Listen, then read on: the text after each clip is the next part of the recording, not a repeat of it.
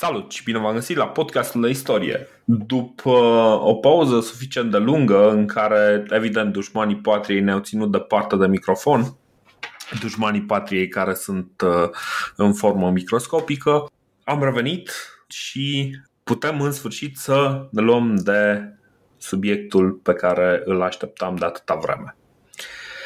Și anume, dacii. Despre pe care cumva i-am, uh, i-am cam ocolit în ultima vreme. Adevărul e că în momentul în care noi ne apucasem să facem ocolul ăsta cu, uh, cu Republica Romană, eram ferm convinși că în vreo 4-5 episoade o să fim gata. Uh, bine. Deci, uh, Așa ultima zi. dată când ne-am referit la Jets sau la Daci, mă rog, uh, era acum vreo 50 de episoade, dacă îți vine să crezi. Adică incursiunea asta prin Republica Romană, așa ne gândeam noi că o să fie, cum spui și tu, așa, foarte, foarte rapidă. Uh, gândiți-vă că acum, ultima oară când am vorbit despre, despre Jets, nu prea aveam izvoare scrise, aveam, nu știu, două, trei inscripții, patru, cinci monede și am identificat noi cu Q, cu Vai, uh, niște centre din alea de putere, na, dar uh, și atunci eram mult mai uh, dezarticulați, aveam lacune din punct de vedere al surselor. Mă mai certa Dorin că nu mă documentez suficient, dar acum suntem foarte suntem serioși și de-abia așteptăm să vă, să vă surprindem cu niște, cu niște informații. Uh, da, sunt și eu sănătos, voios, vă mulțumesc pentru grija pe care mi-ați purtat-o și suntem, suntem gata să ne facem de râs încă o dată. Exact, exact. Uh, păi, uite, poveste foarte simpatică. În momentul în care uh, mă gândisem prima oară să fac podcastul, eram ferm convins că primul episod va fi despre Burebista. Și uh, eram atât de convins încât îmi scrisesem uh, niște notițe peste care acum mă uit și mă amuz destul de tare. Uh, și îmi dau seama că, da, cumva a durat un pic cam mult, dar uh, zic eu că, că o să merită. Pentru noi a fost uh, o experiență de învățare până acum, e clar, pentru că ne ajută foarte mult să, uh, să înțelegem de fapt cum, cum se scrie istoria și cum se citește istoria și cum se înțelege ce se întâmplă. Pentru că da, până la urmă asta, e, asta este motivul pentru care noi ne-am apucat de acest podcast, să învățăm la rândul nostru. Uh, să știi că, uite, acum dacă, dacă stau și mă gândesc puțin, uh, noi, adică uh, ultimele planuri din punct de vedere militar, ok, am făcut incursiunea asta în Republica Romană, dar vedeți cum s-au potrivit lucrurile fără să vrem.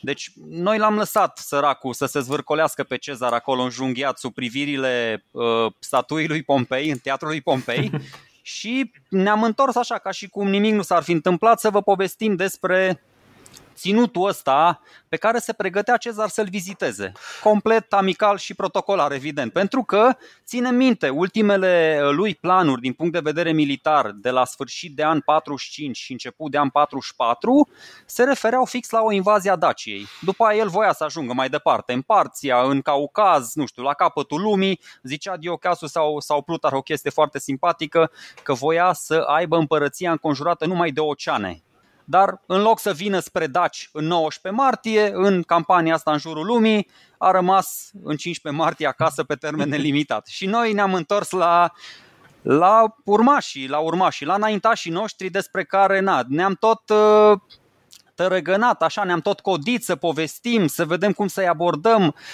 E complicat pentru că e multă legendă în jurul lor, e multă propagandă, e multă istoriografie și încercăm și noi cumva să, să fim foarte echilibrați, da. să, să abordăm lucrurile cât, cât se poate de, de mistăți. Dacă în uh, acest episod o să dăm la un moment dat impresia că nu avem o structură foarte bine gândită, este pentru că nu numai noi nu avem o structură foarte bine gândită, și întreaga istoriografie din jurul uh, acestui subiect uh, este destul de uh, învălmășită.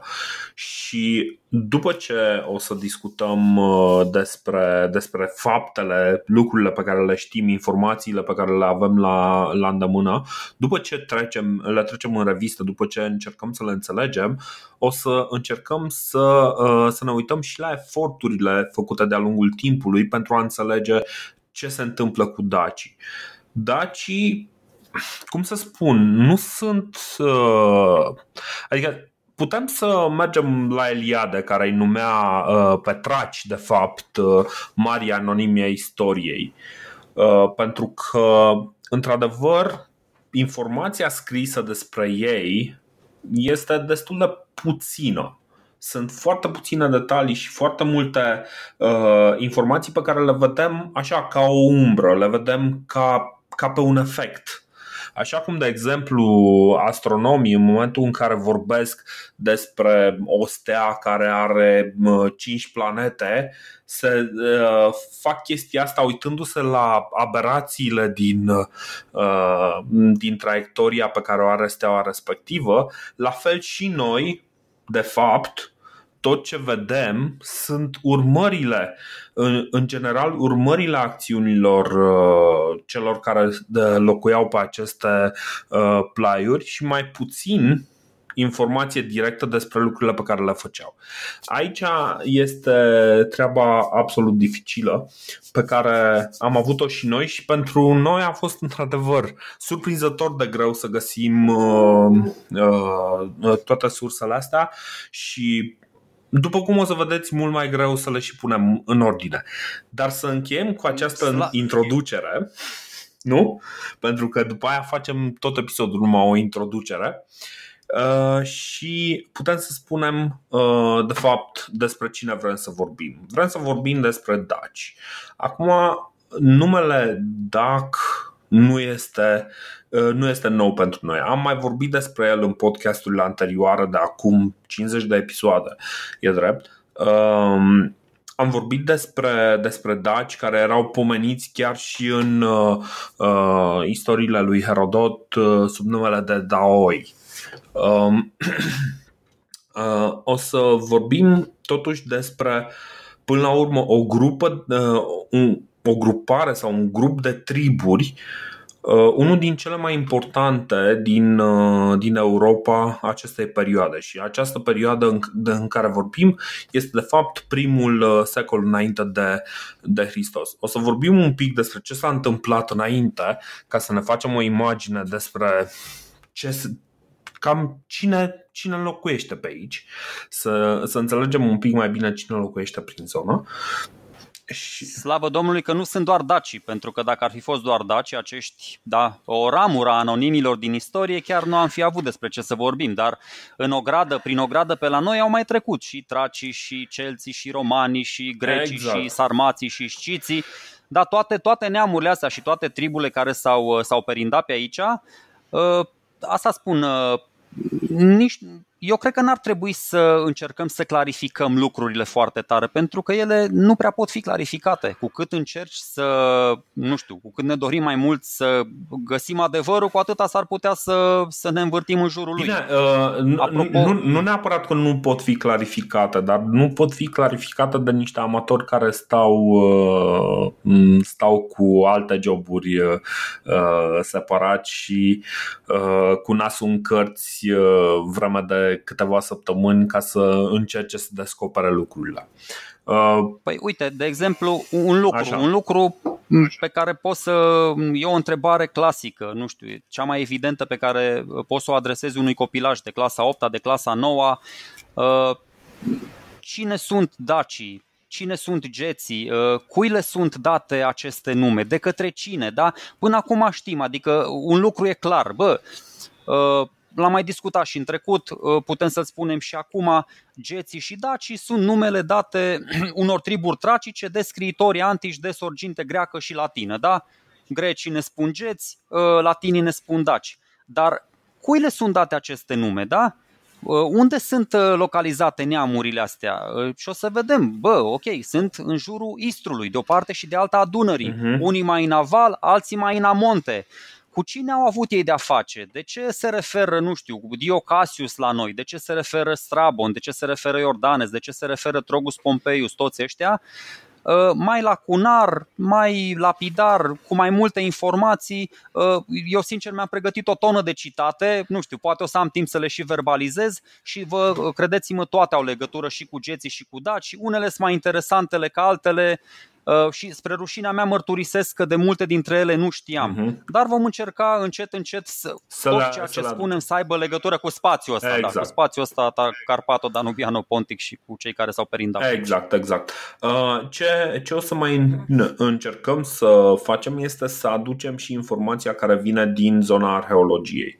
Acolo uh, mai există o mulțime de informație și o să vedeți că o să mai uh, vorbim. De fapt, nu o să vedeți. Chiar acum, haideți să vorbim un pic despre ce știm din punct de vedere arheologic uh, despre ce se întâmplă pe teritoriul ăsta. În primul rând, am mai vorbit în uh, episoadele anterioare și acum cumva vrem să facem o aducere aminte.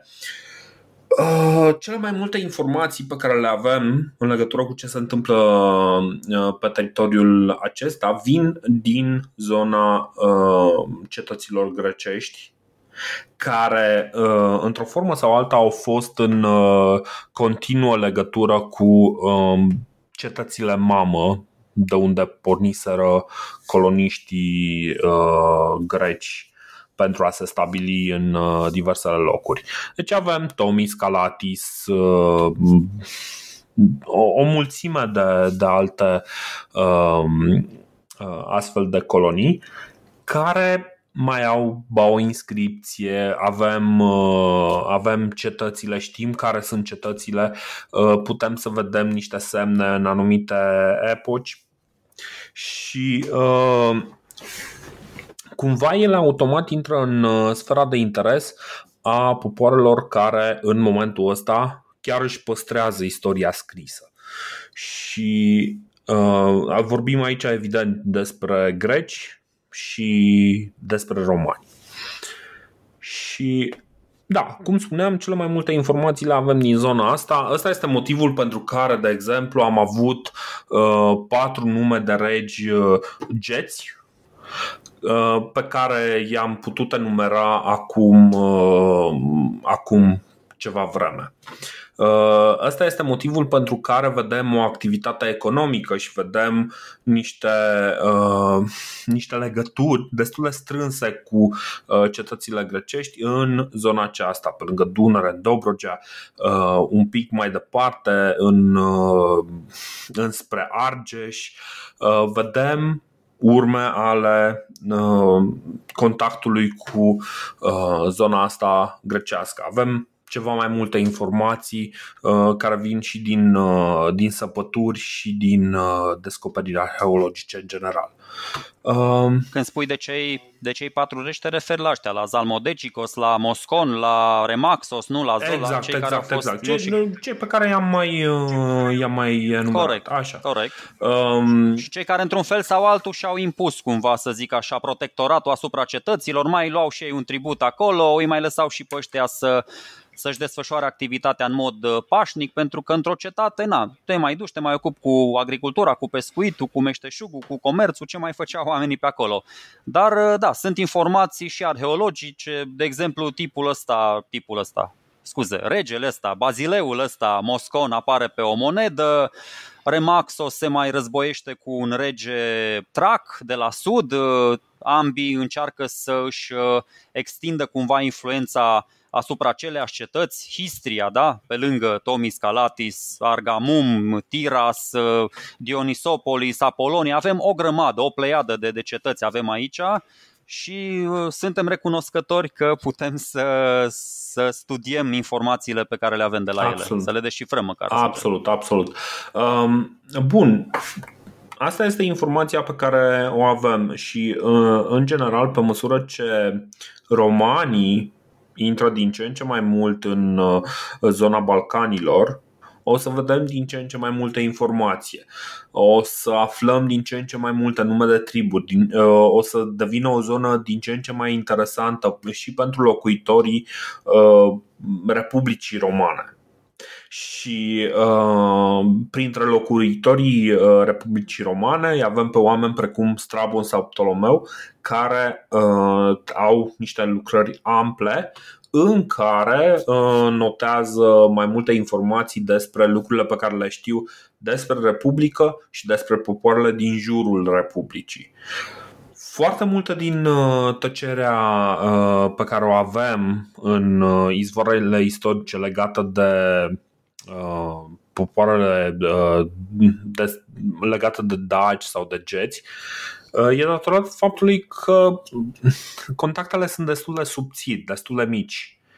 Mm, nu prea avem atât de multă informație scrisă, dar pe măsură ce oamenii ăștia se apropie, mai ales romanii, se apropie, o să avem din ce în ce mai multă uh, informație. Ăsta este motivul pentru care știm, de exemplu, că uh, în zona uh, în zona asta, în zona Dobrogei, avem activitate destul de serioasă și din partea știților, Uh, care uneori sunt uh, uneori e foarte confuz dacă nu cumva e vorba de geți sau șciți uh, nu este foarte clar tot timpul textul. E o, e o graniță foarte mobilă acolo la est, într-adevăr. Da, e, e, e o graniță foarte mobilă și e foarte greu de determinat dacă într-adevăr vorbim despre șciți sau vorbim despre, despre geți sau vorbim despre daci. Acum, Uh, să știi că sunt, sunt destule citate, adică na, eu am pregătit vreo 7-8 aici, de la Dio Cassius, de la Trogus Pompeius, de la, de la Strabon, chiar și Herodot, dar aceste citate, foarte important și pentru ascultătorii noștri să înțeleagă, dacă nu uh, le prezentăm contextul, așa și de pe vremea lui Herodot. Uh, au fost aici pe teritoriul nostru atunci când a trecut armata persană, taurii, agatări și neurii, androfagii, gelonii, budinii sau romații, da, o mie de triburi, uh-huh. dar habar n-ai cine sunt ăștia, de unde au venit, uh, cu cine s-au cuplat. O să vedeți, sunt foarte multe migrații dintr-o parte în alta. În timp, în timp se mai decantează lucrurile, ajung doar triburile sau uniunile de triburi puternice, uh-huh. doar ale au continuitate. De unele auzi odată în uh, secolul 5 înainte de Hristos și după aia în secolul 4 sau 3 nu o să mai auzi, da? da? Auzi despre, nu știu, despre boi, auzi foarte des timp de 2-300 de ani, după care dintr-o dată nu mai auzi. Și atunci, foarte logic, bă, dar ce s-a întâmplat? Hai să vedem.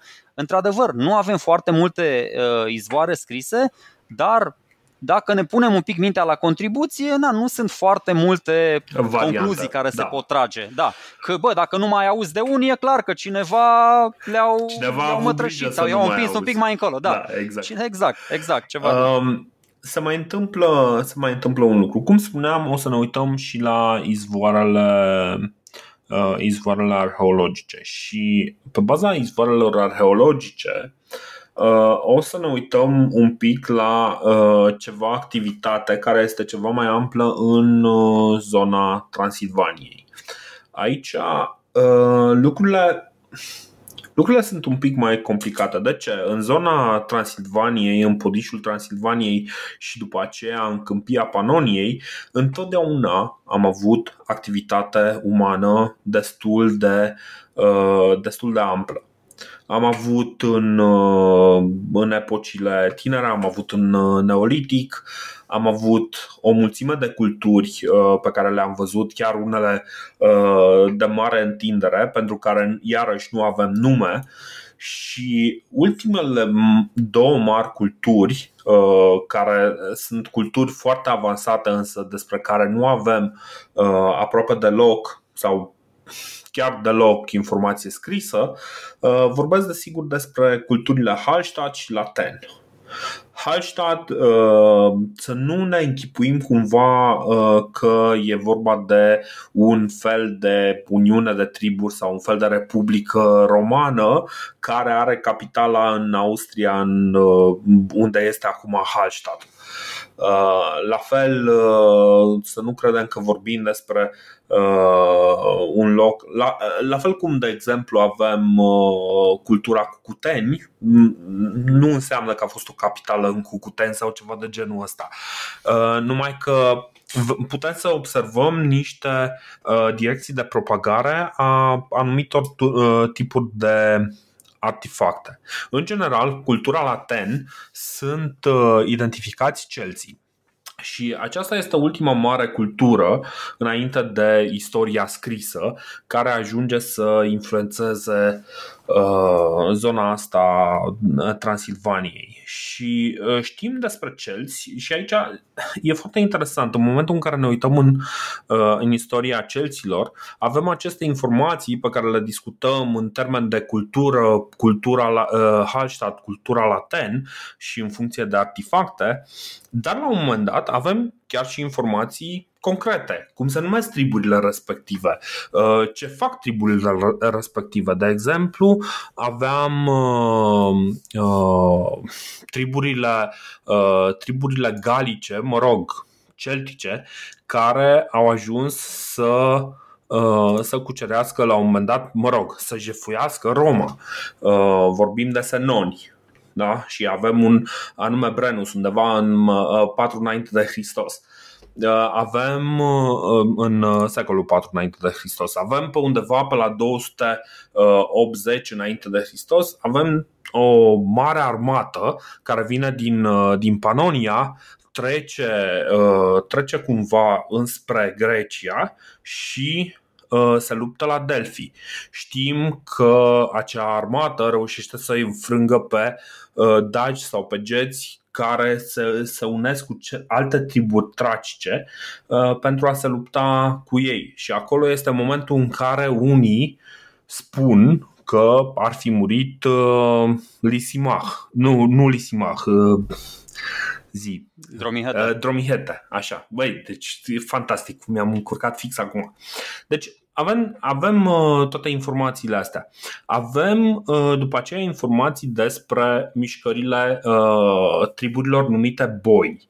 Acum o să zâmbim un pic că da, este un trib numit boi și uh, numele ăsta are sens. Numele ăsta vine chiar de la uh, unul din uh, anim- până la urmă un animal caracteristic pe care îl iau după el și anume vacă.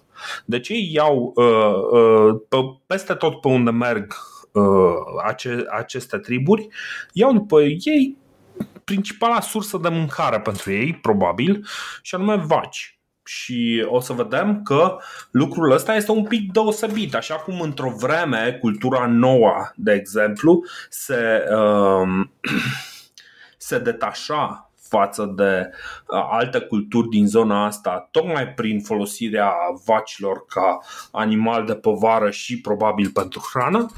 La fel și aceste triburi, mai mult sau mai puțin nomade, um, se identifică fix prin, uh, prin acest animal de povară. Acum, acest, acești boi sunt ceva mai important decât am crede, adică dincolo de, de numele lor uh, zâmbăreți pe care uh, la care cumva ne putem opri la el, dar uh, dincolo de numele ăsta ei sunt de fapt foarte influenți și uh, ajung, de exemplu, să dea numele unor regiuni din Germania, precum Boemia sau uh, Bavaria care e o chestiune un pic uh, bizară. Deci avem practic niște triburi celtice, probabil purtătoare ale acestei culturi laten, această cultură laten care uh, este practic caracterizată prin anumite arme, anumite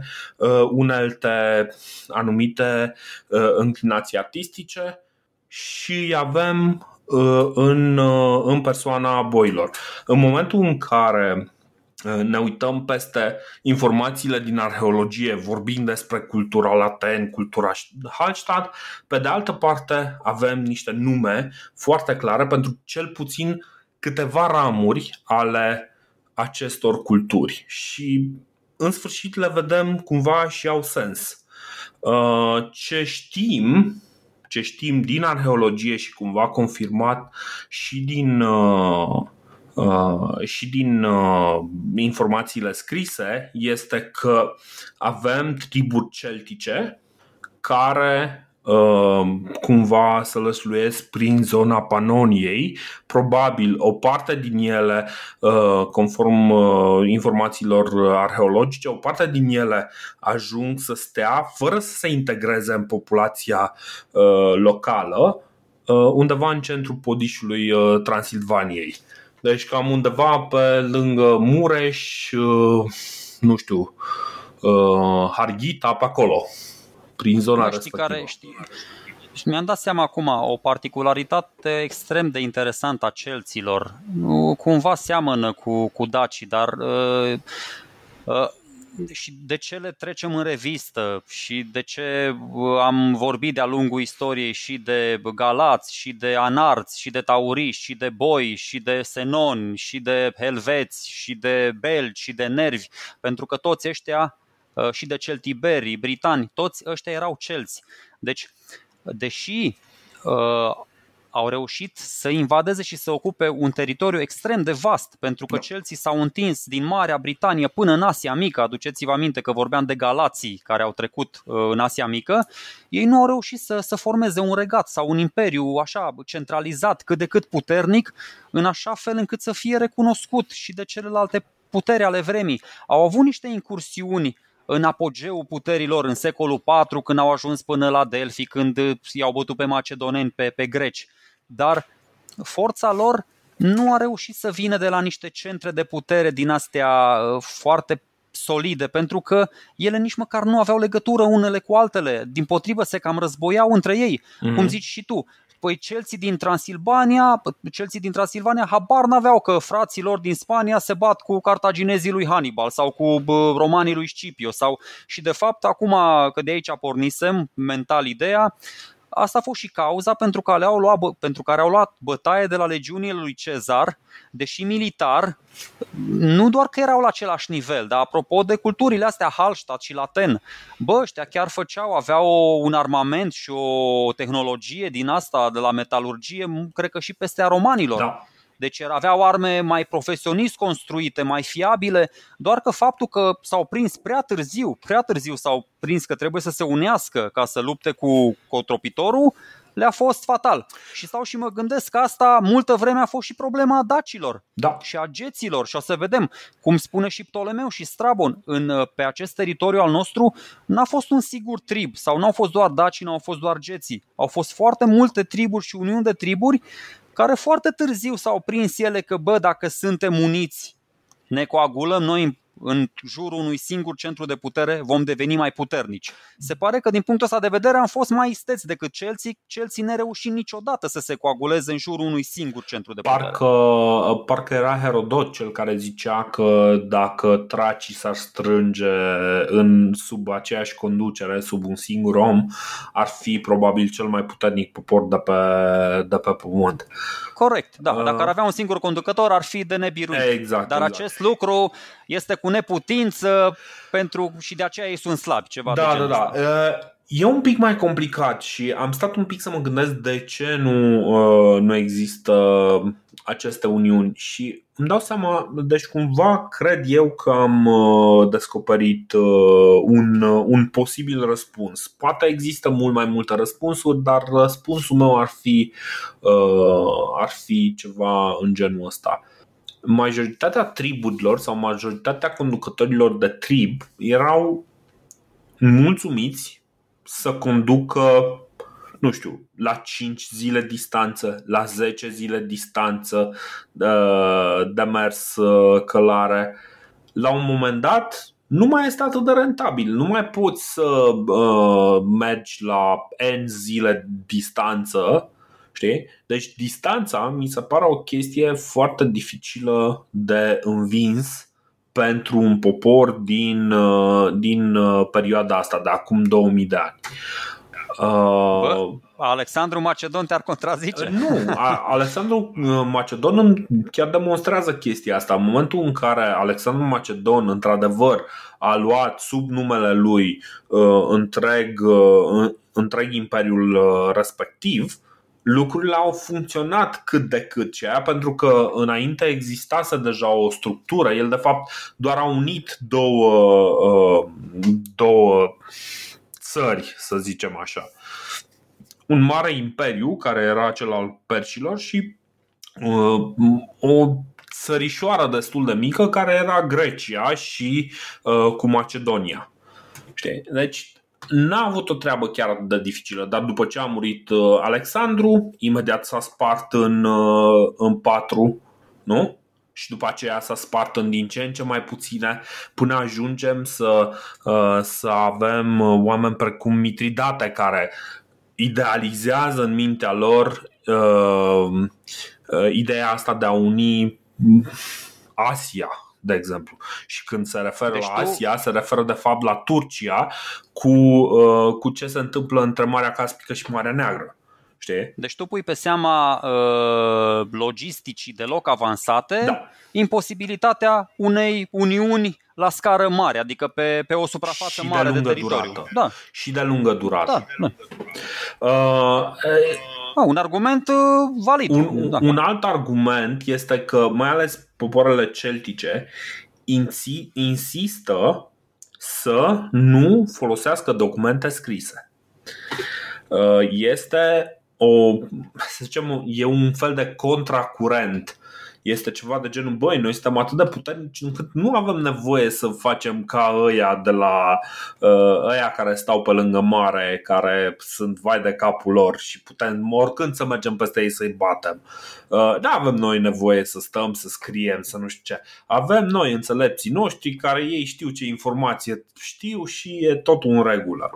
Uh, s-au bazat practic mai mult pe memoria individuală decât pe o memorie colectivă, pe, pe niște surse de astea colective de, uh, de transmiterea informației. Practic, ok, nu putem să vorbim despre o națiune celtică, știi? Că chiar dacă uh, ea poate ajungeau să vorbească aceeași ce... limbă, nu ionea nimic decât ce își mai aminteau ei din când în când da, bă, odată a fost unul care a plecat și și-a făcut trib, a plecat cu 10 vaci și și-a făcut trib. Voi sunteți? Da, bă, noi suntem, ne zicem de boi acum, știi? De și... acord, de acord. Două contraargumente la chestia asta, mă rog, Sigur. așa, mai glumețe, în stilul meu. Îți aduce aminte uh, Cicero când l-a primit pe un druid celt Uh-huh. Uh, și ăsta l-a impresionat. A venit un diplomat al eduilor, parcă la Roma, și uh, Cicero îl lăuda spunând, bă, fii atent, e foarte tare ăsta, are cunoștințe solide despre lumea înconjurătoare, nu știu, poate să dezbată cu el foarte multe subiecte la, la un nivel înalt. Deci Cicero era foarte impresionat de cunoștințele druidului celt, uh-huh. care era și ambasador și diplomat. Și mi-aduc aminte că, na, mai citești și un pic de filozofie în timpul liber, Socrate, Socrate, marele Socrate, uh, se raporta la scris extrem de mm, hai să spun filozofic, ca să, să fiu elegant, spunând că nu ai memorie bună. Dacă trebuie să scrii o informație pe un suport pentru a o ține minte, înseamnă că stai prost cu memoria. Deci și el zicea, bă, lipsa scrisului poate însemna, dintr-un anumit punct de vedere, ă, o dovadă de evoluție a societății. Adică din punct de vedere ă, mistico-spiritual, din punct de vedere ezoteric, nu este doar uh-huh. o mhm. dovadă de barbarism, cum credem noi acum. E o dovadă de de serenitate uh, mentală, să spun așa. Poate nu de evoluție, ok, nu scrii, dar e o dovadă de împăcare cu sinele. Știu, v-am spus, nu, nu trebuie să e, eu, e doar uh, na, o, o justificare din asta așa copilărească, dar am zis să, să vă ofer. Bine, uh, în cazul ăsta știi cum e, ăștia sunt mult mai înțelepți, numai că ajung în momentul în care trece sabia printr-un astfel de individ să nu mai rămână nimic în urma lui și uh, surpriză, surpriză, dar în uh, Galia exact asta se va întâmpla. Dar am Băi, eu zic că a rămas, a rămas, a rămas ceva în urma rămas. lor pentru că cei care se ocupau cu scrisul au scris și despre ei. Până la urmă este de remarcat că din uh, până la urmă Chelsea au rezistat chiar într-o formă minoră, într-o formă protejată în, uh, în Irlanda și acum vorbesc o, o limbă care bănuim noi că este cât de cât apropiată de limba uh, limba celților uh, de acum 2000 de ani însă nu avem cum să avem uh, cum, cum să confirmăm informația asta. E, e imposibil și mai ales uh, informațiile care s-au pierdut de-a lungul timpului s-au pierdut. Adios. Nu mai există nicio șansă să, să mai săpăm pe undeva și să mai dăm de un manuscris uh, uh, unde să avem mai multă informație. nu există. Lipsa de informații, Dorină, lipsa de informații naște legende foarte frumoase. Dacă toată lumea ar fi scris așa sec și ne-am dus de la A la B și am făcut aia și am făcut aia, nu mai eram așa uh, dispuși să ne folosim mintea și să unim punctele la A și B așa cu o linie imaginară, dar nu dreaptă tot timpul. Da, ne mai ducem, o mai curbăm, o mai îndoim, o mai sinusoidăm și atunci povestea este un pic mai frumoasă. Vre... Chelsea, Chelsea și Daci sunt susceptibili de povești mult mai frumoase decât romanii, pentru că Adevărat. nu avem ce s-a întâmplat și putem să fabulăm la Greuceanu. Adevărat, dar mi-ar fi plăcut mult mai mult să am despre cine să fabulez. Adică eu pot să fabulez și în momentul în care am informația concretă despre cine a fost burebista, ce anume a făcut și să am 20.000 de pagini despre Burebista, crede-mă că mai pot și eu să adaug încă 40.000 de pagini cu fabulații pe, pe ce poate face Burebista. Din păcate, deci... noi acum avem numai fabulațiile și uneori fabulațiile le avem uh, aduse la stadiu de, uh, de informație istorică. Aia e problema acum. Dar o să vorbim, cum spuneam, într-un uh, episod dedicat uh, zonei de istoriografie legată de Burebista, pentru că ăsta este un subiect foarte interesant la care sigur o să ajungem la anul și o să, ave, o să, o să fie distractiv. Imaginați-vă, imaginați-vă că aveam o carte scrisă de Burebista, uh, sau mă rog, de, de scribul lui Burebista, care se numea Comentarii de Belo Boico, da? da deci noi, uh, noi din câteva paragrafe ne-am creat o istorie de zeci de volume și mii de pagini. Păi dacă dacii de pe vremea lui Burebista și de mai târziu mai și scriau, atunci nu ne ajungeau toate serverele planetei să stocheze. Ce puteam, ce puteam debita noi, adică nu, nu, dar nu, nu în sens neapărat rău, nu mă înțelege greșit, adică mă refer așa, știi, la, la ce imaginație fecundă a dat dovadă poporul ăsta vașnic, îți spun, deci rupeam zona cu... Era bine să avem cu ce umple terabaiții ăștia, dar hai să trecem peste aceste regrete. Cum spuneam, Uh, așadar, uh, știm că în, uh, în perioada asta avem, avem practic populația pe care o să o numim dacică și o să revenim un pic la numele de DAC, JET. Am mai avut discuția asta, dar o să o mai repetăm și poate cu câteva din citatele pe care le-ai, le-ai notat tu, o să revenim. Ideea este că uh, avem cel puțin tribul uh, boianilor sau boilor, uh, care cumva încearcă să se așeze uh, în câmpia panonică și în podișul Transilvaniei și știm de că zis, nu, nu reușesc în... Poftim? De ce ai zis Boian? Insinuezi așa că ar fi o legătură între cultura noastră Nu, nu, nu, nu, nu. Boian cultura noastră Boian vine de la un tip pe care îl cheamă Boian, dacă ți mine minte. Uh, nu, A, păi Boian în sensul că e, pentru că cam așa se nu e boi, boilor, e boianilor cumva e mai okay, okay. Da, da, e cumva mai mai simplu de identificat. Am văzut forma asta folosită și mi s-a părut mai, uh, mai logică. Și, și mai, adică dacă tot vorbim despre mai... vite într-una, într-una, într-una, o să zic că ăștia, băi, ia uite mă, să, să, să uită cu, cu înțelepciune la mai, mai vacă și zice, ia uite mă, asta a fost odată stăpânitoare pe aici. Da, corect. E un cuvânt mai, mai pașnic, într-adevăr. Așa, așa. Nu neapărat pașnic, numai că uneori e mai simplu să, să mergem pe această denumire. Cum spuneam, câmpia Panoniei, teren mânos, la fel și depresiunea colinară a Transilvaniei sau podicii Transilvaniei, iarăși teren cât de cât mânos, ușor de... Și ce vedem este că vin aceste triburi, încearcă să se așeze în, uh, în istoria, uh, în, în, între triburile prezente deja acolo, nu reușesc însă să se integreze. Poate rămân ca și stăpânitori, nu cunoaștem foarte multe informații despre lucrurile astea. Uh, numai că ce știm din, din foarte puținele informații pe care le avem este că undeva în, uh, în uh, perioada, cam în secolul al doilea înainte de Hristos, Într-una din uh, cărțile pe care le-a scris Trogus Pompeius și care ne-a rămas doar în rezumat, și când zic rezumat, zic numele capitolelor, există un capitol care s-a pierdut evident de-a lungul timpului, care se numește Incrementa Dacorum. Stai, cum îi, cum îi spuneam, mă? Hai că ți-am zis acum două minute. Așa, Rubo. Incrementa Dacorum per Rubobostem Regem, care uh, uh, Asta vorbește despre incrementa dacorum per rubobostem uh, regem undeva, cum ziceam, în uh, secolul II înainte de Hristos.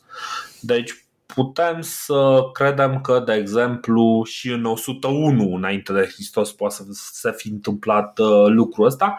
Deci ce, ce înțelegem noi de acolo este de fapt că dacii, așa cum îi înțeleg uh, romanii, dacii încep să se coaguleze în momentul în care Rubobostes uh, este Uh, rege și bănuim noi că ar fi undeva pe la sfârșitul secolului 2 înainte de Hristos.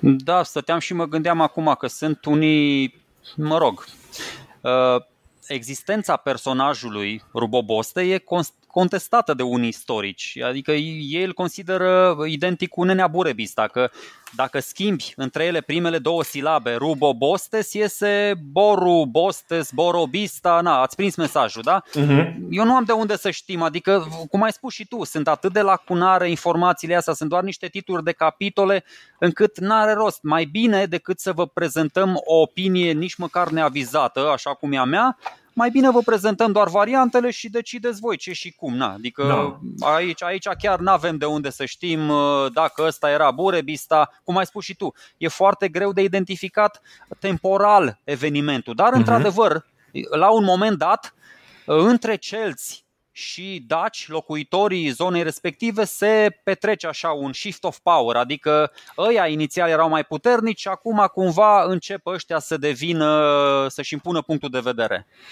Exact, exact, exact.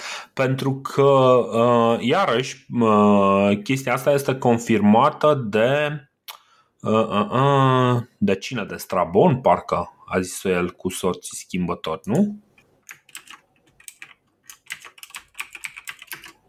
Care se bat între ei. Uh, nu știu, că, tot, că tot, se, tot luptă, tot... se luptă cu, uh, cu Chelsea în războaie cu, uh, cu sorți schimbători, de schimbători. Așa. Așa. Nu? Bă, nu știu, eu am 100 de citate pe aici, ar trebui să caut adânc să... A, nu, nu, nu, tot, tot Trogus Pompeius, care tot apropo, Trogus, Trogus Pompeius, Pompeius da. era, era cel, de-aia nu-l găseam uh, unde l aveam pe Strabon, pentru că nu a scris Strabon, a scris tot Trogus Pompeius. Uh, zice așa că Galii, care sunt celții pentru noi, au supus pe panoni și timp de mulți ani au dus războaie cu sorți schimbători cu vecinii lor. Panonii în câmpia Panoniei, că de, de acolo vine și, și numele, iar vecinii, surprinzător sau nesurprinzător, sunt uh, exact ceea ce ajungem acum să numim la modul generic daci. De ce zic la modul generic? Pentru că mai încolo o să și de fapt o să prezentăm în, uh, în episodul acesta o hartă uh, care uh, explică cam cât de fragmentată este uh, situația politică din, uh, uh, din această zonă. Să știi că tot Rogus Pompeius uh, îl amintește în uh, cartea sa Istoria lui Filip și pe regele Dac Oroles, care Așa. luptă împotriva bastarnilor. Apropo, da, deci avem doi regi identificați în perioada asta, Orole și Rubobostes, care luptă, na, unii cu bastarni. Bastarni sunt așa, un uh, neam din ăsta, celtico-germanic, nu se știe cu exactitate. Uh, au venit ei cumva așa prin nord pe deasupra și s-au insinuat așa între, între daci și știți cumva pe acolo la un moment dat. Dar uh, și Rubobostes și Oroles, regi fiind, uh, se presupune cumva că le-au, le-au crescut cota uh, triburilor dacice în perioada bine, asta. Bine, po- povestea lui Oroles parcă am, uh, am mai zis-o, dar hai să o reamintim. Zice așa Trogus Pompeius. Pe vremea regelui Oroles se luptară fără succes împotriva bastarnilor și de aceea, ca pedeapsă pentru slăbiciunea arătată, au fost uh, siliți din ordinul regelui că atunci când vreau să doarmă să-și pună capul în locul picioarelor și să facă soțiilor serviciile pe care uh, mai înainte acestea obișnuiau să le facă lor. Adică i-au pus să spele vasele, pe scurt. Foarte pe scurt. Această pedeapsă a fost înlăturată doar după ce, cu fapte de vitejie, au șters rușinea pe care și-au atras-o în uh, războiul de mai înainte. Practic, ce ne spune aici este că, iată, prima tradiție a războinicului român este să nu spale, spele vasele decât în momentul în care este învins în uh, luptă dreaptă de către un vecin. Da, important e că avem o localizare uh, spațială de data asta. Rubobose și Oroles sunt în Transilvania, sunt regi dași din Transilvania. Da. Spre asta se tinde. Și ce e mai important, apropo de etapele astea, nu știu, le-am identificat cumva. Celții au ajuns și cumva uh, manifestarea cea mai puternică a culturii laten a fost uh-huh. în mhm. secolul IV deci în Transilvania ei când au venit și uh, au adus toate influențele astea notabile, inclusiv roata ora, olarului, inclusiv o metalurgie din asta foarte bine făcută, că aici s-au descoperit și necropole din astea cu incinerare, cu mai puțin cu înhumare, nu știu, satul mare, Bistrița, Năsăud, le-am mai spus noi pe acolo, uh, dar se poate remarca, cum ai spus și tu, modelul de așezare al celților.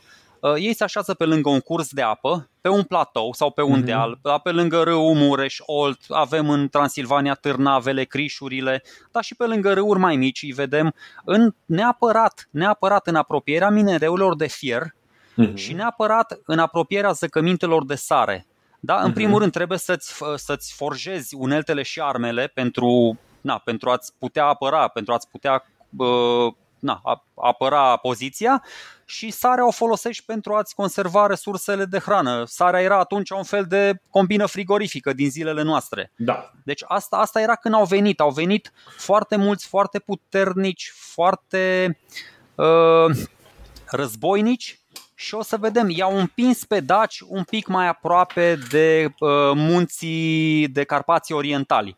După aia, cum ai spus și tu, în, în secolele astea 3-2, tot așa din punct de vedere arheologic, se mhm. observă o ușoară descreștere și chiar o coexistență între celți și daci. S-au da. găsit da. vase ceramice mixte, nu știu, multe situri arheologice din secolele astea 2 și 1, plus că avem și ceva izvoare uh, scrise exact care atestă creșterea forței militare a dacilor. Uh-huh. Uh, și atunci celții mă, în, nici nu știm exact. Ori s-au retras în timp ori forțat mai spre vest, ori exact, ori au fost, ori au fost chiar absorbiți în masa, în masa localnicilor, până când au devenit, zic eu, nesemnificativ din punct de vedere cultural. Da. Și tot, tot așa, din punct de vedere arheologic, se și propune, am citit pe uh, site-ul Institutului de Patrimoniu, o, o, o graniță undeva în zona râului Tisa Uh-huh. Da, au găsit ăștia, ci că, nu știu, foarte multă ceramică la Pecica, în județul Arad, aproape de granița cu Ungaria, unde se pare că a fost un, o, un centru, un fel de vamă, un centru de comerț important între celți și daci. Mhm, mhm. Deci asta apropo deci, de... Ce, ce mai vreau să rămână din, din lucrul ăsta este că chiar dacă noi vorbim despre o cultură laten care este foarte puternică și care emană foarte, multă, foarte multe artefacte în jurul, în jurul ei, asta nu înseamnă că nu există o cultură foarte puternică care reușește să-i facă față chiar uh, cu, cu foarte mult succes sau chiar să absoarbă uh, a, a, reprezentanții acelei culturi Uh, aia înseamnă că, ok, chiar dacă noi avem lucruri uh, precum roata olarului importate din, uh, din acea zonă, pe de altă parte avem și noi propriile producții, uh, propria metalurgie, care este foarte puternică și foarte, uh, foarte reușită altfel nu am fi reușit să facem față uh, acestor invadatori care teoretic ar fi fost uh, superior tehnologici. Mm, să, să, mm. să nu uităm, să nu uităm că uh, practic uh, lucrurile au au pornit ca o emanație, cel puțin în ceea ce privește fierul, din zona Balcanilor. Corect. Corect. Da, deci cumva noi avem, practic, ei, celții aici, sau mă rog, acea cultură laten aici, găsește niște populații care folosesc deja de foarte multă vreme uh, și cu suficient de mult succes metalele uh, precum fierul să știi că aveam cum să rezistăm dacă primeam uh, un ajutor, să spunem, din altă parte. Și există o teorie aici, o teorie, nu știu, Așa. dacă vrei, dacă... Da, haide să o expun Hai acum. Să zi. Uh, Uh, Radu Oltean susține teoria asta interesantă pe care o găsim și în cartea scrisă de Cătălin Borangic și Manius Barbu, care, pe care am citit-o astăzi, sau mă rog, am răsfoit-o. Uh, e un eseu acolo. Incursiune în fenomenul ecvestru geto-dacic, studiu de caz zăbala de tip tracic. Și ce zic oamenii ăștia? Că începând cu secolul 3 înainte de Hristos, are loc o migrație uh, lentă dinspre sudul Dunării spre nord.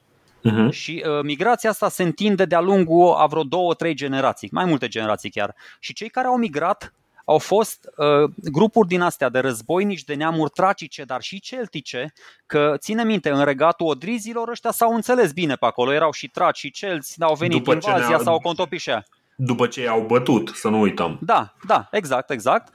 Și aceste grupuri, na, așa e teoria, aveau unele interese strategice comune și uh-huh. mișcările astea de trupe sunt puse, sunt motivate de presiunea crescândă pe care începe să o exercite Republica Romană în peninsula balcanică.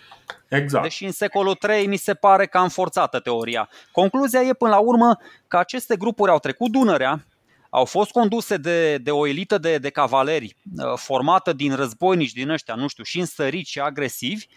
Uh, ei s-au înstăpânit cumva, i-au absorbit pe geții ăștia de la nord de Dunăre, care erau și ei destul de puternici uh-huh. și în două, trei generații mai târziu, din ei s-a născut un lider capabil să construiască un mare uh, regat dacic.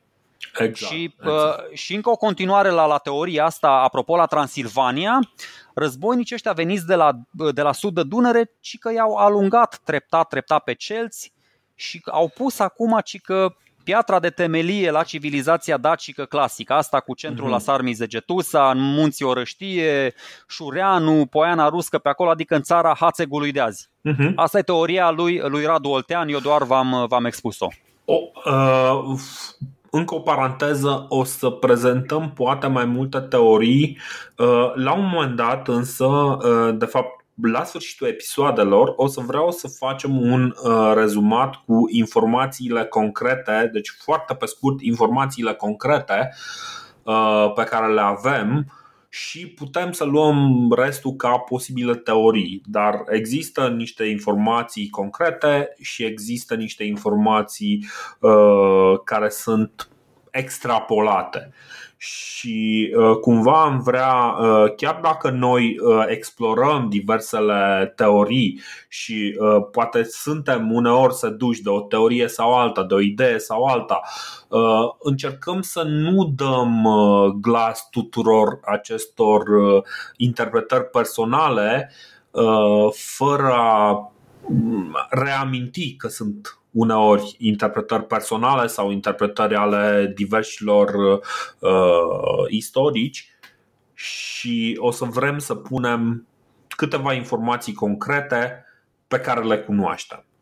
De aceea și... am dat și numele cărții, numele da. numele autorilor, numele păi susținătorului, bun, dar astea sunt, sunt niște teorii. În, în orice caz. Nu, în orice e caz, un studiu deci... de caz uh, arheologic. Eu înțeleg da. ce spui, dar da. probabil că au descoperit ăia niște zăbale de cai uh, așa pe un uh, areal din ăsta sau de la sud la nord și au tras ei niște concluzii. Mm-hmm, Ți-am spus, mm-hmm. doar am răsfoit studiul ăsta. Dar apropo de teorii, hai să-ți mai spun și o teorie cu, cu Chelsea și nu doar cu Chelsea, cu okay. orice vecin care vine la dat și după aceea putem să tragem și concluziile, dar să, să ne epuizăm, uh, să ne epuizăm păi, teoriile. Mai avem. Uh, mai avem, evident. Uh, asta cred că e o, e o teorie uh, definitorie și o lecție pe care ne-o tot predă istoria, dar noi refuzăm să, să o învățăm. Câtă vreme uh, Chelsea au fost mai puternici, Uh-huh. Și nu, hai să mă refer la niște vecini. Deci câtă vreme vecinii tăi, vecinii noștri, sunt mai puternici decât noi, ăștia vor încerca tot timpul și de cele mai multe ori vor reuși să-și impună punctul de vedere. Te vor domina și economic și militar, te vor sclavagi, te vor ține la un uh, statut de, de nivel de colonie, o să beneficieze de materia ta primă pentru produsele lor cu uh, valoare adăugată mare și în general o să te țină la un nivel de dezvoltare sub cel al lor. Uh-huh. Adică Chelsea și dacii, adică Chelsea erau deasupra dacilor în secolele 4 și 3. Era clar, da. Chelsea era în expansiune, uh, pe tot continentul european, ține minte că le-au creat probleme mari și grecilor și romanilor și macedonenilor, ce naiba, în 390 au cucerit și Roma și așa mai departe. Exact. După aceea, să spunem că se întâmplă ceva, nu știu, se, se schimbă puțin uh, uh, raportul de putere și deveniți un pic mai echilibrați din punct de vedere economic, chiar și militar cum a fost da. cazul în secolul 2. Adică tu vezi foarte mult, da, vezi uh, uh, triburi de celți care au fost învinși, au suferit înfrângeri răsunătoare. I-au bătut și odrizii, i-au bătut după aia și romanii și fiind cam la același nivel din punct de vedere militar, au fost nevoiți să colaboreze binișor cu dacii în zonele astea, în Transilvania, de exemplu. Și asta se vede mhm. prin schimburi comerciale, prin tot felul de influențe pe partea metalurgică, cum ai spus și tu, pentru că și noi eram destul de puternici pe partea asta și ei au învățat ceva de la noi și noi am luat roata olarului de la ei am făcut na, pe partea ceramică, pe partea religioasă chiar, să știi că ne-am mai împrumutat un alt, adică se văd necropole prin înhumare, necropole prin incinerare în perioada asta și în secolul 1, când, na, când ne place să ne tot apropiem de, de zona asta, când deja suntem mai, mai închegați și mai uniți, deci uh-huh. mai, mai puternic, o să ne impunem noi în punctul, uh, o să ne impunem noi punctul de vedere. Da? Așa e, așa e în istorie, na. Adică cum ai spus și tu, uh, ei nici nu aș putea spune că Chelsea au un model cultural. Adică ei nu și impun modelul cultural așa cum au făcut grecii sau romani în zonele cucerite. Ei pur și simplu, ei pur și simplu se impun mai întâi prin forță brută uh-huh. și după aceea, stând acolo și coabitând cu populația autohtonă, vor fi în cele din urmă asimilați de, de getodaci, da. Na, care sunt evident majoritari. Deci cam asta, cam asta e, e mersul cu, cu dacii mm-hmm. și, mhm. cu, și cu Chelsea și bă, legătura, adică colaborarea dintre ei. Bun, uh, lucrurile sunt un pic mai, uh, mai ciudate pentru că uh, uneori văd interpretări precum ok, Uh, cultura Aten este ceva care se întâmplă înaintea celților, celții vin după aceea cu propria lor cultură, cu propriile lor idei, de undeva cel mai probabil ori uh, din zona Germaniei, ori din zona uh, Galiei, dar cel mai des se presupune că din zona Germaniei, alteori îi văd cumva pe lateni și pe, și pe celți cam în aceeași zonă lucrurile sunt într-adevăr un pic mai uh, dubioase, dar cred că ăsta va fi printre ultimele episoade în care o să începem să în care o să vorbim despre culturi arheologice și cumva o să lăsăm toată, toate aceste confuzii uh, un pic în, uh, în urmă. Sper eu. Nu știu exact ce se va întâmpla un pic mai încolo, dar uh, sper eu că o să avem mai puțin uh, de-a face cu, cu genul ăsta de confuzii. Uh, bun, și pentru că până la urmă am vorbit despre această migrație din sud, practic din zona aia unde avem regatul odrizilor înspre înspre zona ceva mai protejată a munților Carpați și a arcului carpatic. Hai să vorbim și despre motivele pentru care se întâmplă această migrație. Și uh, motivul pentru care se întâmplă această migrație este oarecum logic. Uh, în, uh, în perioada asta, nu? undeva pe la uh, mijlocul uh, pe la mijlocul secolului al doilea înainte de Hristos, avem un, uh, o republică romană din ce în ce mai expansivă, care din uh, greșeală în greșeală ajunge să înglobeze vechile, vechea Grecie și care uh, începe așadar să-și exercite uh, influența în, uh, în practic în jurul, uh, în jurul lor, așa cum de exemplu din Galia Cisalpină uh, romanii au uh, foarte multe contacte, contacte comerciale cu galii și deja se cunosc, deja cunosc despre cine e vorba, au mai multe informații. Noi avem cumva o zonă tampon, adică avem uh, vechile, vechile colonii care vorbesc cu, uh, cu uh, zonele grecești, uh, însă nu mai avem chiar atât de multă informație scrisă de pe urma lor, mai ales că pare că nu se întâmplă uh, lucruri foarte interesante. Uh, după care avem o uh, provincie numită Macedonia, care practic înglobează o mare parte din uh, sudul Balcanilor. Da? Deci uh, înglobează vechea Grecie și uh, vechea Macedonie și uh, se duce cumva până într-un punct de unde romanilor le e cât de cât confortabil să se apere uh, de popoarele barbare, uh, cum le consideră ei, uh, din exterior. Macedonia este organizată ca și provincie. Fiind organizată ca și provincie și dacă ținem bine minte, este una din cele mai lucrative provincii, pentru că este una din uh, provinciile din care provin cele mai multe scandaluri de corupție provin cei mai mulți uh, proconsuli care, uh, care sunt acuzați de diverse matrapazlăcuri, pentru că aici avem foarte multe mine uh, cu diverse minereuri, fier și argint, dacă ții mine minte. Că aur nu cred că, că aveau. Cred că aveau argint. Bă, nu știu, eu știu că argint aveau în Spania, dar uh, minereuri aveau cu siguranță. Da, și sarea da. e minereu, și sarea e minereu. Și sarea e minereu, dar parcă, știi cum e, parcă îți rămâne în gură așa un gust de la ciudat în momentul în care zici la sare minereu. Uh, uh, în fine, ce se întâmplă este că, fiind o provincie care are o graniță exterioară cu o mulțime de uh, triburi uh, cât de cât războinice, niște triburi barbare care uh, cumva se luptă pentru supraviețuirea proprie și care au uh, chiar uneori pretenții la uh, bogățiile pe care și le dezvoltă romanii în uh, Republica respectivă prin uh, diversele rețele de uh, rețele de astea comerciale.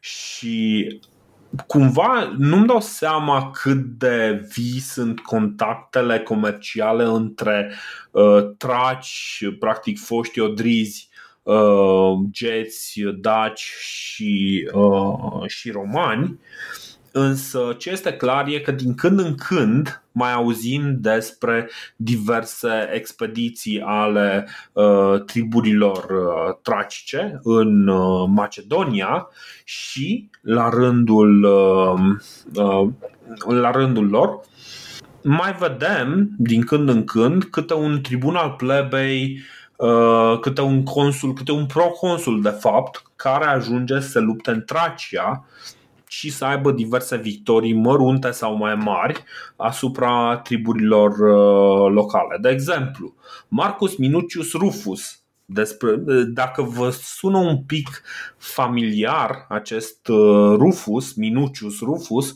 este că el a fost un tribun al plebei în 121, uh, un tribunul care propunea anularea legilor lui Gaius Gracchus. Uh, el devine corect, consul, corect. așa? Da, da, da, am zis corect, corect. Deci Așa. va fi și, și va, adică a fost tribun și va ajunge și consul. Exact. Devine consul în 110 înainte de Hristos și ajunge să uh, și după aceea uh, primește postul de guvernator, postul, postul de proconsul în Macedonia. Se luptă în Tracia cu două triburi, cu scordișcii și tribalii.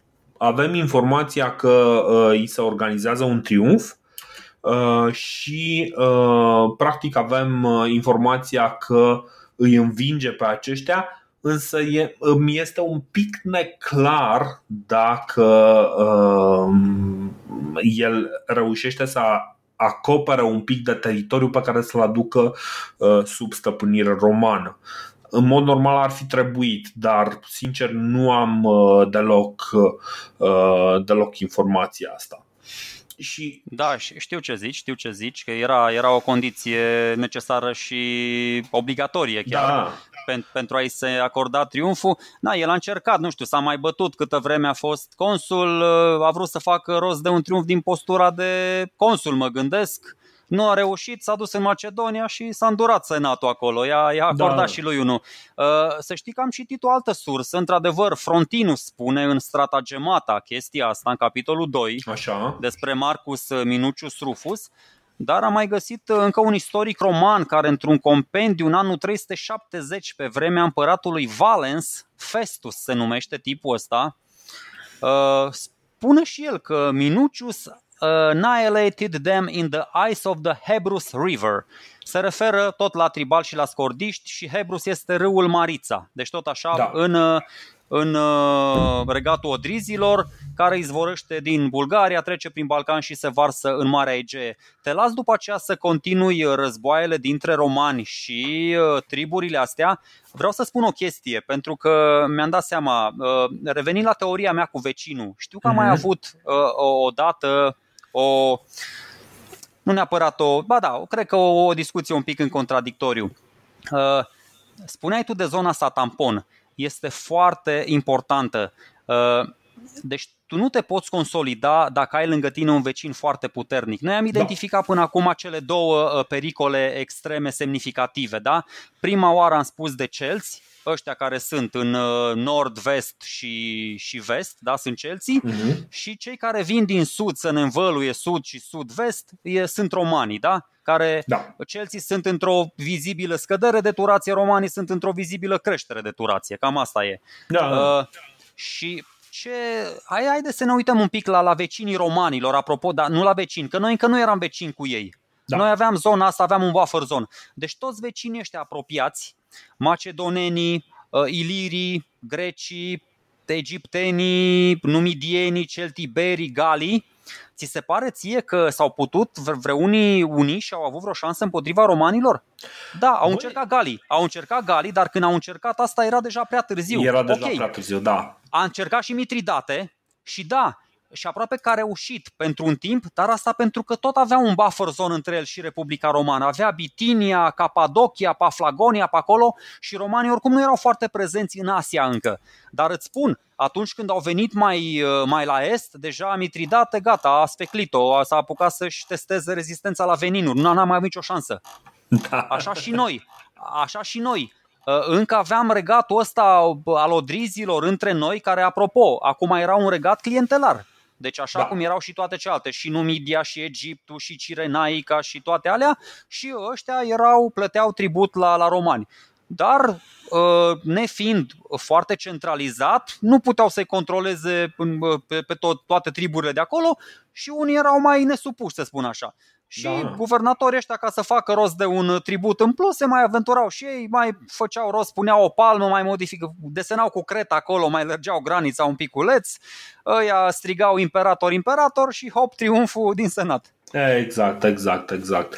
Um, mai avem după aceea uh, cumva în, uh, în, urma, în urma lui Rufus avem diverse uh, intervenții similare de niște guvernatori ai uh, Macedoniei care uh, își doresc să, uh, să cucerească să, să-și cucerească practic un, uh, un triumf în zona asta, în zona Macedoniei, chiar dacă resursele, resursele Republicii sunt în general capturate în, fie într-un uh, război civil, fie într-un uh, război cu triburile mult mai uh, serioase care îi, care îi amenință, care mai ține povestea, mai ține minte povestea cu, cu Marius. Deci în general, nu este cel mai mare pericol sau cea mai mare atenție acordată uh, acestui conflict. Însă sunt momente în care, uh, în care deodată zona asta a Macedoniei și după aceea mai, mai sus înspre, înspre Dobrogea, pentru că acolo este în primul rând interesul roman. Unde sunt cetățile Uh, cetățile grecești. Pentru că așa cum uh, vor să folosească Masilia, cum au folosit de fapt Masilia ca punct de plecare pentru a uh, îngloba întreaga Galie, ei își doresc să aibă acces și să aibă control asupra acestor, acestor colonii. În principiu avem mai multe, mai multe campanii. Avem, de exemplu, campania din 78-76 Uh, a lui uh, Appius Claudius Pulcher, care din postura de guvernator al Macedoniei pătrunde până la Dunăre pentru a-i uh, respinge pe sarmații aliați cu dacogeți avem uh, informația asta. Uh, nu avem mai multă informație despre ce s-a întâmplat acolo. Știm doar că uh, odată ajuns, uh, odată respins atacul uh, respectiv, am impresia că este în uh, plin război mitridatic, dacă ți mine aminte. Uh, începe, începe la 2 ani, în 74 începe uh, războiul mitridatic. Da, deci uh, mai... Da, e înainte. Să știi că eu am fost curios și m-am uitat. M-am uitat puțin cine a fost guvernatorul ăsta, pentru că noi am mai discutat despre un Claudius sau Claudius Pulcher. Ei bine, Așa. este chiar tatăl infamului tribun patrician plebeu Claudius, care, ah. da, ține minte, ăsta e taxul, care a fost coada de topor al lui Cezar, da, da, cu conflictele politice, ne aducem aminte, Cicero, Cato, Pompei, Foarte. Milo, da, ăsta, ăsta care a făcut Roma neguvernabilă pentru o vreme, ă, tipul ăsta mm-hmm. era, era tatăl său. Da, da, da. Uh, apoi, în, uh, în, în momentul în care vine, uh, începe de, deja, cum spuneai tu, conflictul cu Mitridate, în 74-73, Caius Scribonius Curio îi urmărește pe scordiști și pe daci și ajunge până la Dunăre, dar nu are curaj să treacă de teama codrilor întunecoși. Așa ne zice Florus. Tenebras, tenebras saltum expavit. Exact, exact.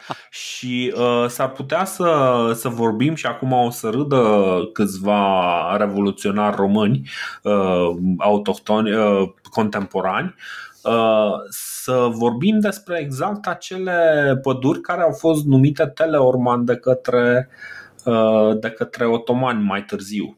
Deli Orman, da. Da. Bun. Uh, după aceea avem un nume cu o oarecare rezonanță. Îl avem pe Marcus Terentius Varo Lucullus, care este consul în 73 înainte de Hristos, încă în timpul uh, uh războaielor mitace, este proconsul al Macedoniei în 72 înainte de Hristos. Și dacă stăm să ne gândim de ce Lucullus ne sună foarte familiar. El este fratele, uh, fratele lui Luculus, cel care a reușit uh, să facă 99% din uh, să rezolve 99% din uh, situația cu, uh, cu Mitridate și care după aceea a fost uh, uh, cumva întors la vatră. Acest, uh, acest Luculus se luptă în Tracia și îi uh, învinge pe Bessi, care uh, iarăși sunt, uh, sunt un trib de undeva la sud, la sud de Dunăre. Sunt în munții Hemus, munții Hemus. Adică da, în, în munții Hemus, practic în munții Balcani, în, pe unde merge la schi acum lumea, nu? Da, dacă vrei să mergi în Bulgaria, da, mergi, mergi acolo, da. Mergi în munții Hemus, exact, exact, exact. Uh, ni se, ne mai spune uh, Eutropius că a ajuns uh, și el până la Dunăre uh, și uh, cumva a înce- Bine, el spune că a asediat și a distrus Apolonia Calatis, uh, dar nu, nu știu exact. Salustus, uh, eu, l-am citit, eu l-am citit pe Salustus, l-am citit pe Salustus, el Așa. spune într-adevăr, îi bate pe Besi, un trip tracic din munții Hemus și merge pe malul drept adică pe malul bulgăresc al fluviului, până uh-huh. ajunge pe coastele Mării Negre. Asta spune despre uh, Marcus Luculus Varo, care pleacă din provincia Macedonia.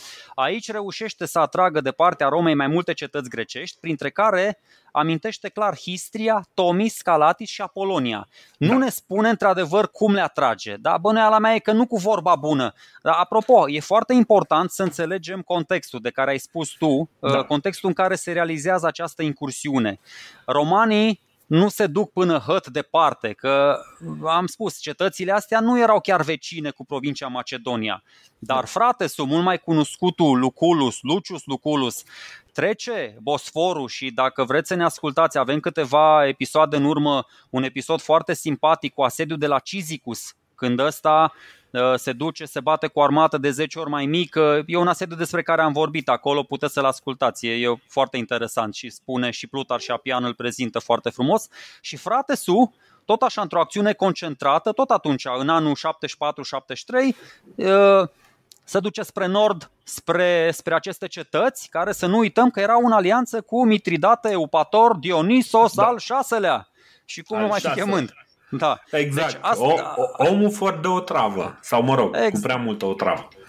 Deci uh, trebuie să înțelegem că romanii erau băieți isteți. Ia să vedem, l-am neutralizat pe ăsta, nu mai are cum să vină, bine, nu cred că Mitridate se ducea cu flota până la cetățile astea, nu se ducea el perpedes așa, uh-huh. dar ideea e că s-au gândit ei să le cucerească și să le treacă de partea lor ca să nu mai beneficieze Mitridate de miere de albine și de lână de la merinoasele noastre, de la, de la cetățile de, de la, din partea vestică a pontului Euxin. Da, da, da, exact. Uh, A, în încă, cazul, uite, încă o chestie. Așa, uh, uitasem să, să pomenesc. Înainte uh, vorbisem despre campania lui uh, uh, Caius Scribonius Curio, uh, care se întâmpla undeva pe la 74-73. Și în același timp, deci am vorbit despre Florus acolo care spunea lucrul ăsta, în același timp Strabo povestește despre cineva nu zicem cine, vă zicem în episodul viitor, care ajunge să jefuiască, să aibă incursiuni de jaf până în Iliria și Macedonia, până, până jos. Uh, undeva unde, practic, nu mai vorbim de scordiști aici, și ăsta de fapt ar fi fost motivul pentru care Curios ar fi, s-ar fi pornit contra, uh, contra scordiștilor și contra dacilor.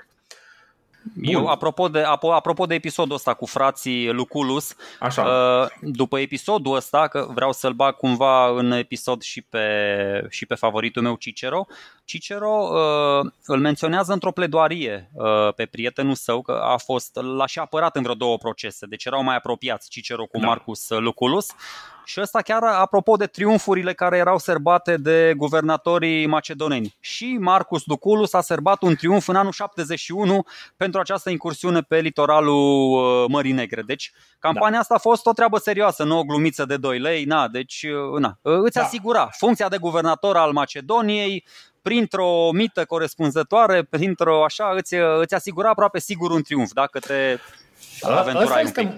Exact, ăsta este motivul pentru care uh, unchiul unui anume Marcus Antonius, pe numele lui Caius Antonius Ibrida, uh, un uh, tip cu ceva realizări în Republica Romană, adică este cel care conduce șarja contra lui Catilina, cel cu uh, conspirația catilinară. Uh, el ajunge să fie o mare. A fost, a fost chiar coleg de consulat al lui Cicero. Exact, exact. Uh, în 63 înainte de Hristos este ales consul, co-consul cu Cicero, uh, după care proconsulatul lui este în Macedonia. Ce surpriză! Surprinzător! În 62, așadar, Caius Antonius Ibrida pornește într-un, într-un atac contra iarăși uh, cetăților din Dobrogea, însă acest, această campanie este destul de prost uh, condusă, nu mai știu dacă moare acolo sau nu moare acolo, uh, dar este atât de prost condusă încât uh, sunt capturate uh, chiar o mulțime de steaguri uh, romane. Acum, problema uh, contra aceste, uh, cu această campanie este că Cassius Dio spune că este învins de către sciții bastardi. Dar, pe de altă parte, tot Cassius Dio spune că steagurile romane ajung în cetatea dacică Genucla care este undeva, uh, cel mai probabil undeva pe Argeș uh, sau, uh, sau pe un alt râu similar și nu, nu ajunge într-o cetate, cetate a șciților sau într-un trib al șciților. Deci, păi da, deci romanii... avem de bănuit că uh, în, uh, în acțiunea care respinge atacul lui Hibrida avem o mână dacică la mijloc. Mm, nu neapărat, nu neapărat. Nu neapărat. Uh, nu. Uh, pentru că a trecut un moment Adică au trecut mai multe momente, a trecut o perioadă destul de lungă din momentul în care ăștia capturează steagurile și romanii se duc să le recupereze. Te gândești că le-au timp, pierdut sciții pe da, jos și da, le-au cules nu, geții. Nu, între timp geții și-au impus stăpânirea și asupra sciților și au luat steaguri, le-au zis, bă, stau mai bine în cetatea noastră decât așa, la voi, hai hui. Nu, nu este imposibil. Nu, e, nu este am, văzut imposibil. Mai multe, am văzut mai multe teorii în legătură cu această campanie, uh-huh. care este bine documentată de o inscripție la care o să ne referim noi uh, episodul viitor mai pe larg, o inscripție de la Dionisopolis, uh-huh. uh, apropo de, de consulul acesta. Uh, cum că centrul inițial de putere al următorului rege puternic, Getodac, era chiar în Dobrogea. Uh-huh. Pentru că și Iordane și Strabon o să vedem că îl numesc Get. Dar așa, așa cum spui și tu, dacă e să-i dăm creda, crezare și lui Salustu și lui Strabon, că alte surse nu prea mai avem, ei nu-i amintesc pe geți în acest conflict. Deci spun da. doar de coaliția asta dintre știți și bastardi. Deci, da. Dar uh, sunt, sunt aici, v-am spus, sunt foarte, foarte multe teorii. Adică putem să spunem inițial că regatul, nu știu, da, regatul ăsta care se extinde, regatul ăsta Getodac mare, a fost la început în Dobrogea. Dar atunci, sigur, uh, Salust și Straboni ar fi amintit pe Geți că l-ar fi bătut pe, pe Hibrida. Era, era imposibil să, nu, să nu-i amintească dacă era acolo centru de putere al acestui regat.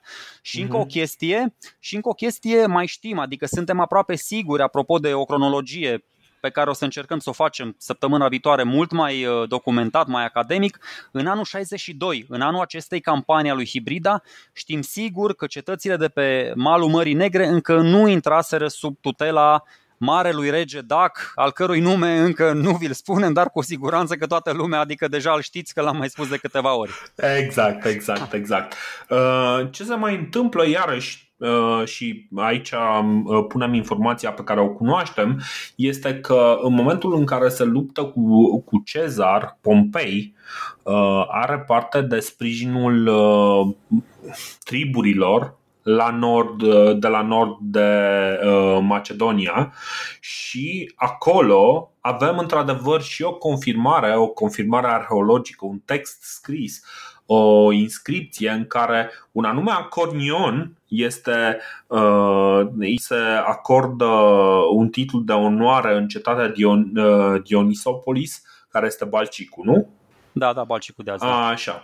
Uh... Aici, aici la Balcic, asta spun, băi, ce frumoasă istoria. Deci eu când mă, eu când mă gândesc la Balcic, mă gândesc unde își, face, unde își făcea, de exemplu, vacanța, vacanțele de vară Regina Maria.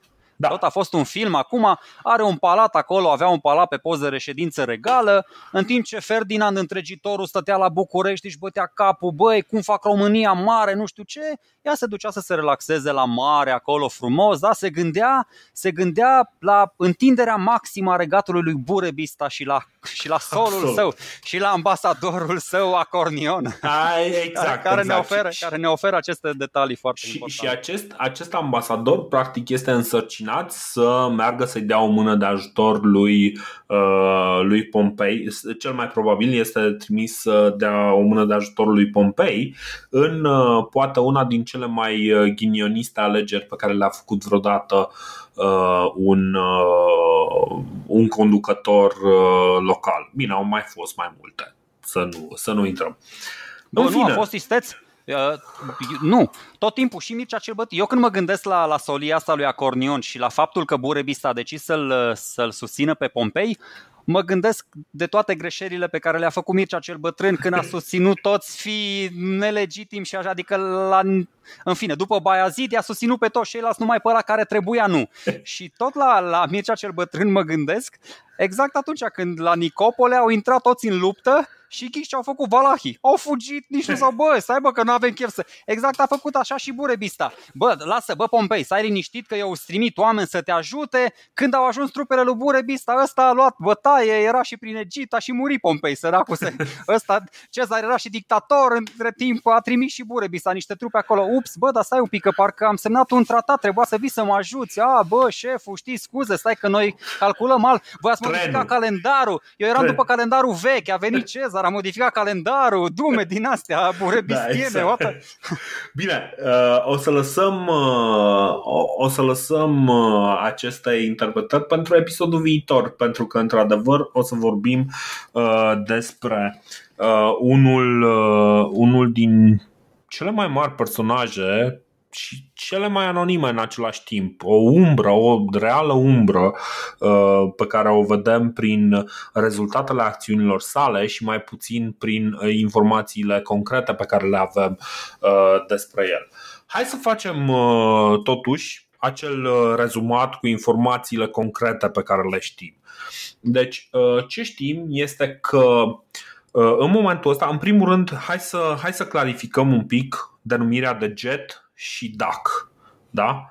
Uh, hai, uh, să ne reamintim, pentru că la un moment dat am mai discutat despre chestia nu, asta, durează, dar hai să reamintim. Dorine, eu, că... durează jumătate de oră dacă vrem să reamintim, pentru că citatele mele, okay. nu știu, durează 10 minute doar să le citesc. Okay. Hai să începem mai întâi episodul celălalt, pentru că are legătură și cu Burebista, și Geții și Daci până la urmă o să facă parte din același regat, Bine. așa că eu okay. aș lăsa pe Atunci facem, ok, să, să le spunem tuturor Daci, pentru că ne este mai simplu și pentru Bine. că aparent Strabon uh, ne spune că așa își spun ei, deci hai să le zicem daci pentru că așa își zic ei. Uh, dacii ocupă în principiu uh, prin, prin diverse triburi înregistrate, să zicem așa, sub diverse nume în, în istorie, cam zona pe care o ocupă uh, România, poate de la Siret, în general așa e făcută împărțirea, cam de la Siret până undeva uh, la Tisa. Și uh, după aceea, în funcție de cât de mult vrem să integrăm uh, triburile de la sud de Dunăre, pentru că trebuie să înțelegem un pic că uh, Uh, Dunărea nu este neapărat o graniță, cât este un element de uniune. Este uh, în jurul, uh, în jurul Dunării ai un pic cumva se strânge mai multă lume și ai practic o confluență de culturi mult mai, mult mai serioasă și mult mai, mult mai apropiată. Nu, nu are sensul de graniță așa cum îl înțelegem noi în sensul istoric curent știi? Um, bun, deci uh, avem dacii care sunt uh, în general ocupă aceste zone. Avem în uh, nord-est îi avem pe știți și bastardi care știții sunt, sunt un fel de un fel de huni avant la letră, știi? Sunt niște triburi cu războinice Uh, cu foarte mulți uh, călăreți care uh, sunt foarte războinici, foarte luptători. Și da, sunt cei mai nomazi, sunt cei mai nomazi dintre toți. Da, cei mai nomazi. După aceea avem în, înspre vest, avem o intrare, o, o intrare a populațiilor celtice. Poate în urma unui conflict se așează aici și avem o resurgență a uh, popoarelor dacice ca urmașe a uh, popoarelor tracice, având aceeași limbă, aceleași obiceiuri, încep fie să integreze populațiile celtice, fie să-i, uh, să expulzeze, să-i dea afară. Avem notată mai târziu o migrație a boilor, pe care o să o discutăm în detaliu în episodul viitor. După aceea, la sud, avem Uh, mai multă informație și la sud și la, și la Marea Neagră avem mai multă informație pentru că aici avem cetățile grecești și avem sfera de interes uh, uh, romană și avem diversele incursiuni pe care le fac uh, proconsulii romani din uh, Macedonia, în speranța că poate uh, fie încetează ăștia de la nord de munții Haemus, care sunt munții Balcani, uh, poate încetează ăștia cu atacurile în uh, Macedonia și Iliria Uh, sau cu ideea de a uh, fie de a supune cetățile um, grecești, fie de a, uh, de a mai aduce un pic teritoriul sub controlul Romei și ceva resurse în plus. Bun, în păi, principiu cam astea sunt, cam, cam acolo băi, ne plasăm, nu? Stai un pic, păi uh, ok, ok, recapitulare, recapitulare, dar cea mai, uh, aș vrea atunci să închei recapitularea Așa. cu cea mai importantă sursă primară credibilă pe care o avem și care trece, face o trecere în revista tuturor triburilor de pe teritoriul Daciei, exact. nu din jurul ei. Exact. Adică o să mă refer la uh, egipteanul, uh, nu știu, eleno-romano-egiptean, domnul uh, Prometeu, Ptolemeu. care a fost, uh, scuze, Ptolemeu, exact, care Prometeu a trăit în secolul... e ăla fără ficat. Așa e, așa e, ăla din care culegea Agvila, da, așa. Na, ne-a adus focul, ne-a adus focul, deci să-l, să-l slăvim. Deci tipul ăsta uh, a fost chiar contemporan, a trăit în secolul II, a fost un pic contemporan cu Traian și, și Decebal. Evident că mă uitam un piculeț, uh, el nu se plimbă ca Herodot și Strabon, ăștia au călătorit destul de mult. Mhm. Ptolemeu, uh-huh. Chiar dacă și-a petrecut cea mai mare parte a vieții în Alexandria, el totuși are surse, are acces la niște surse mult mai vechi, care între timp au dispărut și noi nu le mai știu, adică avea acces la tot felul de hărți care s-au pierdut și alea. Și asta spuneam, că reușește să ne ofere uh, cele mai bogate, cele mai consistente uh, informații cum le spune el, în legătură cu stăpânii Daciei. Așa le spune uh-huh. el, triburilor care hălăduiau pe aici, acum mai bine de 2000 de ani și are o metodă foarte, foarte didactică. Începe cu cei mai de la nord și ia de la vest la est. Așa. Unul sub altul. Pe prima linie îi avem pe anarți, teurischi, adică tauriști, care sunt de Așa. fapt triburi celtice, astea două sunt triburi celtice, și chistobochi, adică costoboci. Chiar da. dacă ăștia o să dovedească alții puțin mai târziu că apar ceva mai târziu în istorie. Da? Ăștia chiar sunt contemporan cu Ptolemeu, nu sunt contemporan cu Burebista. Da, mm-hmm. e mhm. ok. E, vă spuneam, e foarte greu să facem o cronologie super exactă a apariției și dispariției anumitor triburi. Da? Cum e cu migrarea acestora. Deocamdată ne mulțumim să vă dăm informațiile astea de la Herodot, de la Strabon, mm-hmm. de la mhm. Ptolemeu și să... Bun. După aia, după ăștia trei, vin sub ei uh, Predavensi, Ratakensi și Caocokensi. Caocoensi. Mai jos mm-hmm. îi avem pe Biefi sau Biesi, Buridavensi, un trip foarte important să-l țineți mm-hmm. minte, și Cotensi. După aia sunt Albokensi, Potulatensi și Sensi, iar un tip foarte important, uh, și uh, ultimii sunt Saldensi și Cheiasigi. Știu că sunt niște denumiri un pic plictisitoare și așa mai, mai aride. Uh, Vasile Pârvan, e de acord și cu denumirile și cu poziționarea triburilor de către Ptolemeu, dar îi mai adaugă aici pe piefigi. După mhm. Saldens mm-hmm. și Cheia Sige, îi mai adaugă pe piefigi ca să echilibreze un pic harta și să o facă aproape simetrică. Vedeți, sunt cinci rânduri cu trei coloane, deși e evident că pe teren Adică în teritoriul triburile astea, normal că nu erau chiar așa, adică de multe ori își mai întretăiau calea, se mai contopeau, se mai războiau, migrau, dispăreau, se da. formau, adică era o mișcare destul de brauniană prin zona asta. Dar, într-adevăr, foarte bună ideea ta asta, cam asta a fost recapitularea și despre asta am vorbit acum, despre toți oamenii de la getodaci, la sciți, la traci, la roman, la greși, toți care se aflau pe teritoriul ăsta, în jurul lor și toate relațiile pe care le-au avut ei cu cei un pic mai inspirați, un pic mai isteți decât ei, care au descoperit sau au ales să folosească scrisul și ne-au transmis și nouă informațiile astea. Exact. În următorul episod o să vorbim despre acest personaj secret pe care l-am tot divulgat din nou și din nou uh, și uh, o să folosim deocamdată fără permisiune, dar sperăm că nu se va supăra pe noi, o hartă uh, făcută de Uh, de un uh, pasionat pe nume Nicolae Sabin uh, Dordea, unde putem să vedem lista, cam cum vede el împărțirea acestor triburi în teritoriul actual al României, Ungariei și Moldovei și tot așa.